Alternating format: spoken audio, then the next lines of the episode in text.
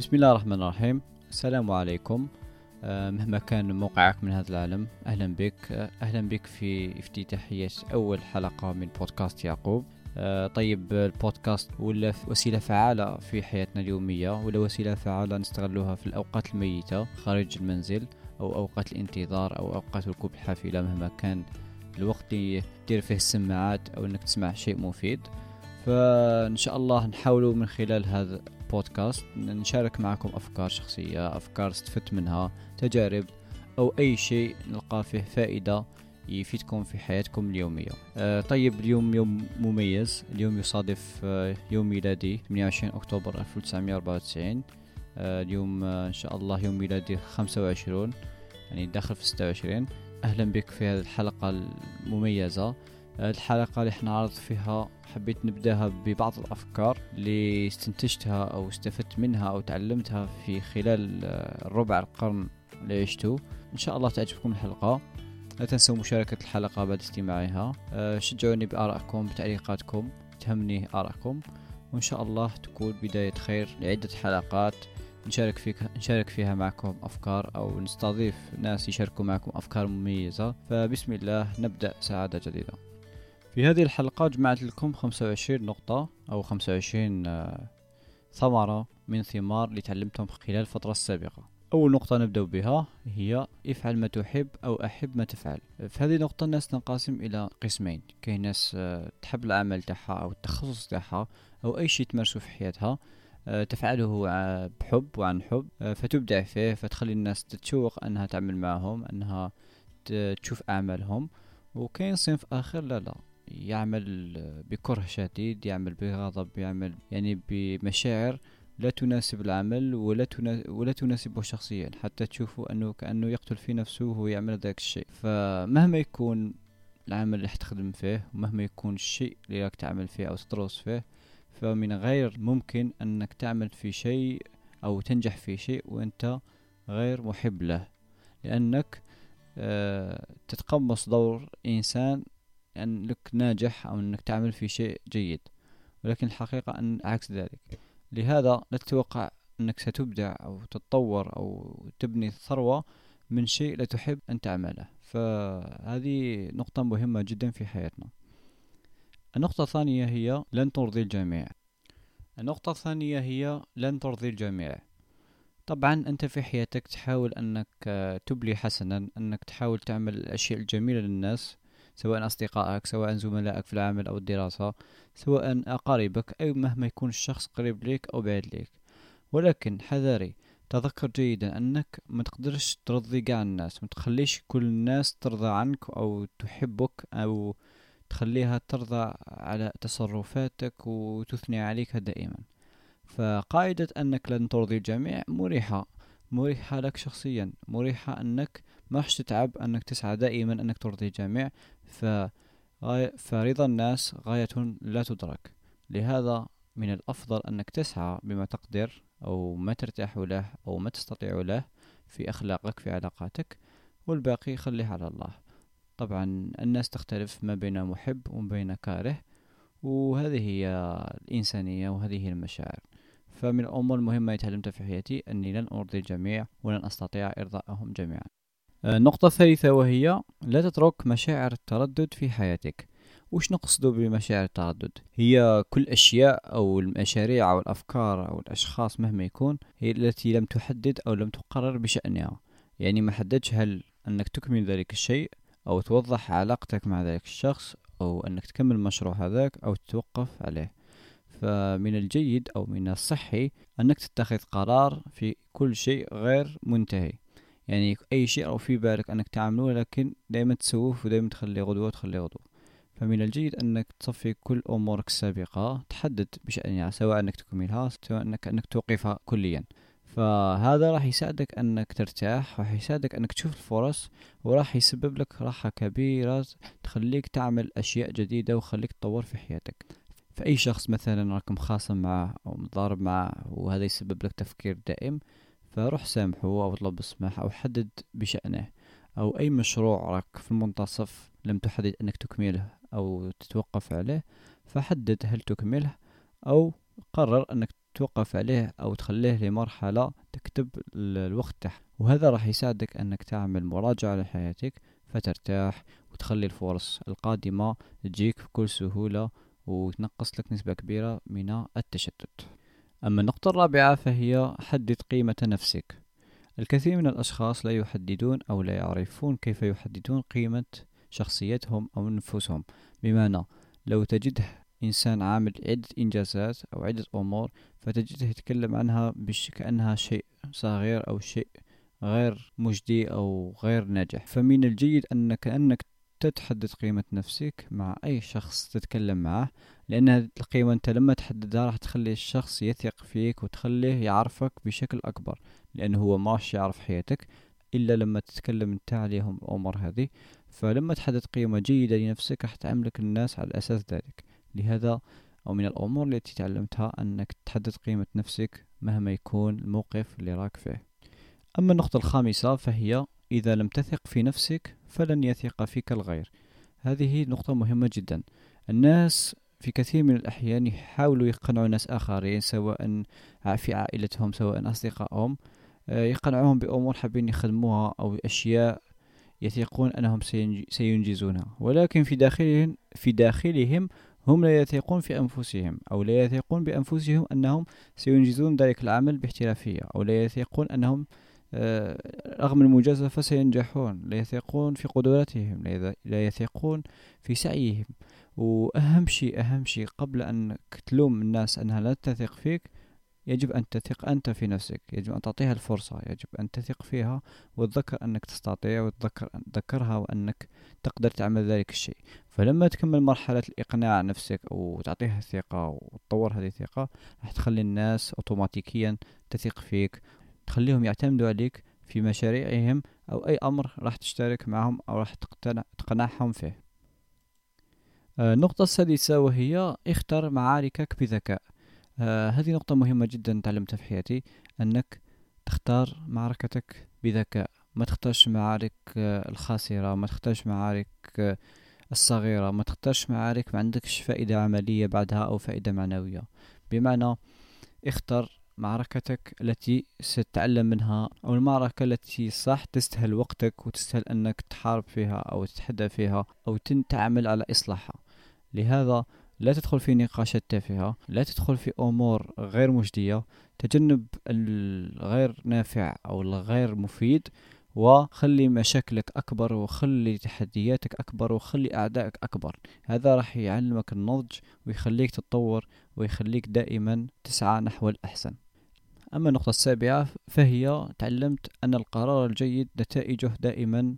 أما النقطة السابعة فتعلمت أن القرار الجيد نتائجه دائمة ومتطورة. أه، بمعنى أنك لما تتخذ قرار جيد أو أنك تعلم في قرارات نفسك أنه هذا هو القرار الجيد رغم أن الناس كلها ممكن أنها تقف ضدك. تذكر أنك لما تتغلب على هذاك التحدي الأول أه، مثلا أنا حدث لي هذا الأمر في لما حبيت نغير التخصص تاعي من الهندسة الكهربائية بعد ما درستها أكثر من أربع سنوات في الجامعة فقررت ووصلت قناعة أني هذا مش التخصص تاعي. قررت أني نغيره نغير التخصص إلى تخصص يساعدني في أهدافي يساعدني في الأمور اللي حاب نوصل لها. فواجهت الناس كثيرة ضدي. فلما اتخذت القرار خلاص آه، جهزت نفسي أني نصبر على أي انتقاد أني نواجه أي شخص يحاول يثبت عكس ذلك.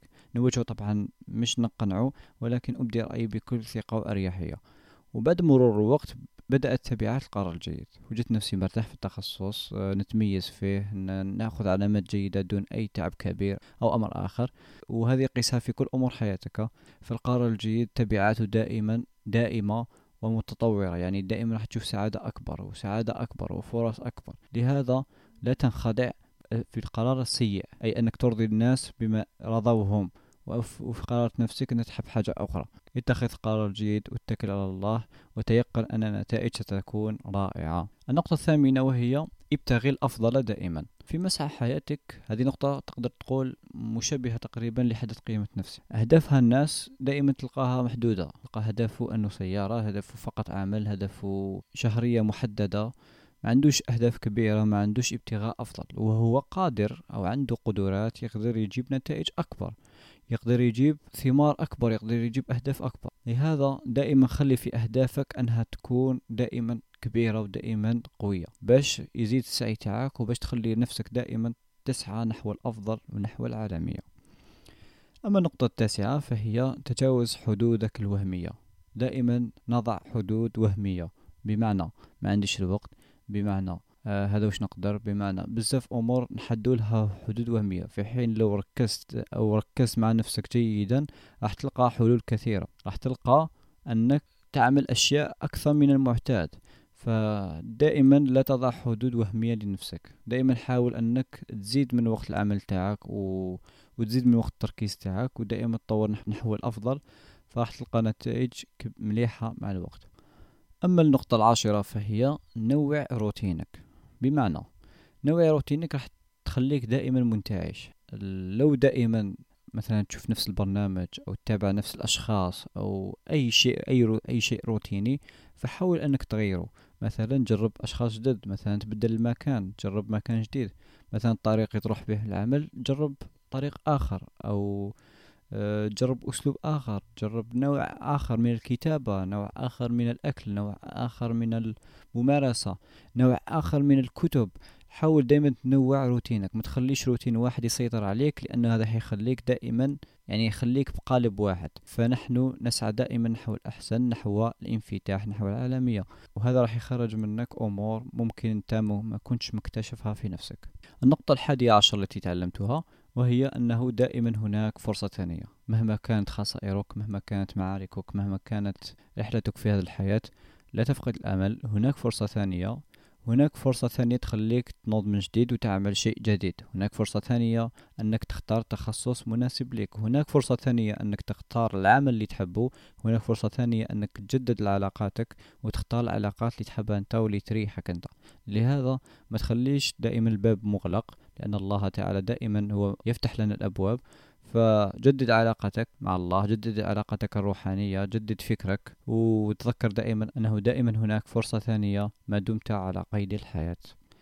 آه، النقطة الثانية عشر استغل مواردك بذكاء. الكثير من الناس عندهم موارد أو عندهم أفكار أو عندهم المميزات تختلف عن ناس آخرين.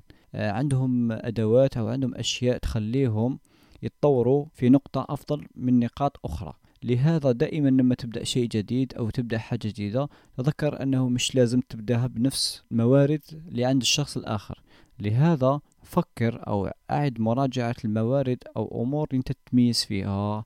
الأدوات اللي عندك الأمور اللي طورت فيها واستغلها بذكاء وخليها تخدم مشاريعك الأخرى أو تخدم أفكارك أو أي شيء تسعى به. وهذه نقطة مهمة خلتني نربح أو نستغل بزاف موارد كانت عندي سواء علاقات سواء آه، أدوات سواء أي شيء خلاني نتطور نحو الأحسن. النقطة الثالثة عشر وهي تعلم من كل شيء. نعم تعلم من كل شيء. تعلم من أي شخص تقابله تعلم من أي كتاب تقرأه تعلم من أي فيلم تشاهده تعلم من أي منشور أو أي حاجة تقابلك في حياتك. حوس على الجانب المضيء منها وحاول تتعلم منها. هذا راح يخليك أنك دائما إنسان متعلم ومتطور. طبعا كي نقول لك تعلم من كل شيء بمعنى أنك تعلم أن ذلك الشيء مضر لك فالمرة القادمة لن تتعامل معه. وهذا هو مبدأ التعلم من كل شيء أنك تكون محلل لكل مواقفك لكل الأشياء التي تقابلك يوميا. النقطة الرابعة عشر خرافة المزاج المثالي. خرافة المزاج المثالي هي خرافة ابتكرها الكثير من الأشخاص بمعنى يسعى نحو المزاج المثالي ليعمل شيء معين. يقول أنه ليس في يومه أو اليوم المثالي لعمل شيء معين. ليس في المزاج المثالي ليس في الجو المناسب. وهذه كلها أعذار لن تستطيع بها الخروج بنتيجة عملية. خليك من خرافة المزاج المثالي وانت حدد المزاج اللي يناسبك. وابدأ العمل. لما تبدأ العمل راح يكون عندك مزاج مثالي يتكون تدريجيا. بالعمل راح تشوف نتائج تخليك تتحفز وتخليك تعمل الشيء الذي تريد الوصول إليه. وأنت أصنع مزاجك المثالي عبر العمل وعبر البدء في مشاريعك. النقطة الخامسة عشر وهي ركز على تنظيم جهدك وليس على تنظيم وقتك. بمعنى الكثير يجري وراء تنظيم الوقت تنظيم الوقت في حين أنه قد يلتزم فيه يوم أو يومين أو ثلاث أيام ويذهب في طي الرياح. أقول لك نظم جهدك. بمعنى حاول دائما أنك تعمل أشياء كثيرة في اليوم وليس أنك تعمل في أوقات محددة. بعد ما تمشي في تنظيم جهدك أنك كل يوم تعمل مهامك وكل يوم تسعى أنك تكمل مهامك كل يوم تسعى أنك تكمل مهامك راح تنظم تدريجيا وقتك راح يتنظم بالشكل الذي يناسبك. والأهم من ذلك أنك تكون مرن في تنظيم وقتك بدون أن تدري. أنك مع الوقت راح تشوف وقتك يتنظم اوتوماتيكيا وراح تشوف أنك زاد نسبة تركيزك في الأعمال التي تنجزها. النقطة السادسة عشر وهي ليس كل من ينتقدك يكرهك. بمعنى لا تتلقى الانتقادات ولا تتلقى الملاحظات أو الأشياء التي قد تكون عكس توقعاتك على شكل مشاعر كراهية أو شكل مشاعر لا تريد منك النجاح. لهذا كن ذكيا في استقبال انتقاداتك وتذكر أنها ممكن نصائح بشكل سلبي أو ممكن أنها تكون أفكار تساعدك أنك تطور للأحسن. فلا تجعل كل من ينتقدك عدوا لك. لهذا ليس كل من ينتقدك يكرهك النقطة السابعة عشر وهي حياة وحيدة محددة إلى متى ستنتظر؟ هذه نقطة مهمة هذه نقطة ترجعك للأصل. عندك حياة واحدة محددة محددة برقم سواء كانت خمسين سنة سواء مئة سنة سواء عشر سنوات مهما يكون الرقم. لهذا الانتظار لن يفيدك في شيء الناس تعمل الناس تطور الناس تسعى نحو الأحسن. من الأجمل ومن من الأفضل أنك تقتنع بهذه القاعدة أو ترجع ذهنك لهذه القاعدة لأنك تخليك تستفيد من الوقت المتبقي لك وتخليه وقت إنتاج وليس وقت انتظار. النقطة الثامنة عشر انسف التشتت من حياتك. التشتت هو أي أمر فوضوي هو أي أمر فيه غمامة هو أي أمر مش واضح في حياتك. التشتت يخليك أنك ما تواصلش تعمل الأشياء التي تحبها. التشتت يخليك إنسان غير واثق من نفسه. التشتت يخليك تسوف دائما. لهذا التشتت حاول تراجع نفسك وتشوف الأمور اللي راح تسبب لك تشتت سواء مكتب غير منظم سواء علاقات غير منظمة سواء أفكار غير منظمة أو سواء عمل لا يسبب لك نجاح. لهذا انسف التشتت من حياتك يا صديقي. النقطة التاسعة عشر. لا تتعلق بأشياء تزول. هذه نقطة مهمة جدا. لا تتعلق برب عمل قد يعطيك شهرية رائعة. لا تتعلق بتخصص دراسي يعتقد الناس أنه النجاح بأتمه لا تتعلق بأشخاص لا تتعلق بأفكار. اجعل نفسك دائما ضع في ذهنك دائما أن هذه الأشياء ممكن أن تزول. لا تضع في نفسك دائما أنها أشياء دائمة أو أشياء أبدية. لهذا لما تنحي التعلق من الأشياء راح تخلي الأشياء تجيك وحدها وهذا هو مشكلة التعلق. التعلق يخليك دائما عبد لتلك الأشياء. ولما تنحي التعلق منها راح تولي تلك الأشياء عبدا لك. النقطة العشرين السعادة قرار ليست طقوس. نعم السعادة قرار ليست طقوس. ليست طقوس تعملها لتصبح سعيد. ليست أفكار أو أشياء أو أشخاص معينين هم من هم من يوفرون لك طقس السعادة. السعادة هو قرار تتخذه ولما تتخذه راح تسعى أنك تعمل كل شيء بسعادة. راح تنحي الأمور اللي تسبب لك اليأس أو تسبب لك التعاسة. راح تخليك دائما تختار أنك تكون سعيد. ولما تختار أنك تكون سعيد راح تكون دائما سعيد ولو في أسوأ الظروف لأنك تتغلب عليها بتلك المشاعر الإيجابية. النقطة الواحدة والعشرون لا تفضح كل أوراقك. لا تجعل من كل شخصيتك أو كل أفكارك. لا تجعل كل أفكارك أو كل أمورك السرية عرضة للغير. بمعنى أنك تشارك كل أمورك الشخصية مع الناس. بمعنى أنك أي شخص تقابله يصبح صديقك العزيز وتشارك معه كل ما تفكر فيه. لا تشارك مع أي شخص كل أمر. لهذا دائما حدد نسبة المشاركة التي تعطيها لكل شخص. لتعطيها لأي إنسان. هذا سيفيدك أنك لن تزيد التكلفة على نفسك. سيزيدك أمانا. سيزيدك ثقة أنك لم تختار أشخاص سيئين. حتى بعد أن تتعامل معهم بجدية أكبر وتحدد هل الأشخاص مناسبين لسماع الأكثر أو لا. النقطة الثانية وعشرون. أحب نفسك واهتم بها. لن يحبك الناس. لن تسعى في أي شيء ما دمت لا تحب نفسك. والناس تعتقد أن حب النفس هو شيء سلبي أو شيء خرافي. بمعنى أن الشخص يحب نفسه هو شخص أناني. وهذه فكرة سي أو فكرة مزيفة عن الأنانية أو حب النفس. إنسان لا يحب نفسه يعني لن يختار الأفضل لها. إنسان لا يحب نفسه يقعد في العادات سيئة يقعد يدخن يقعد يعمل أشياء دائما سلبية. هو لا يحب نفسه لا يحبها دائما متطورة. ولكن لما يحب نفسه راح يكون دائما يهتم بها راح دائما يسعى للأفضل لها راح يتغلب على أمور فوق نفسيته اللي تخليه دائما يعجز وراح يعمل الأفضل. لهذا حب النفس مهم جدا. وكيف تحب نفسك؟ هي خطوة تبدأها أنك تعمل أي شيء يفيدها ويطورها للأحسن. النقطة الثالثة وعشرون. الفرص أنت من تصنعها وليس من تنتظرها. الفرص هي اللي تصنعها في أي بيئة كنت فيها. في أي ظرف كنت فيه في أي وقت كنت فيه. الفرص هي من صنعك أنت من سعيك أنت. الفرص لا, تنت... لا تأتي في وقت معين لا تأتي مع أشخاص معينين. الفرص هي من صنعك ببدء سعيك ببدء عملك ببدء خطواتك. تلك الخطوات تلك الأمور التي تبدأ فيها هي التي تصنع تلك الفرصة التي تسميها فرصة والتي تفتح لك أبواب أخرى. فلا تنتظر الفرص واصنعها أنت بنفسك. النقطة الرابعة والعشرون النجاح يحتاج إلى تضحية. النجاح لا يأتي بضغطة زر النجاح لا يأتي بخلي غدوة النجاح لا يأتي بانتظار شخص معين بانتظار وقت مناسب. النجاح يحتاج تضحية.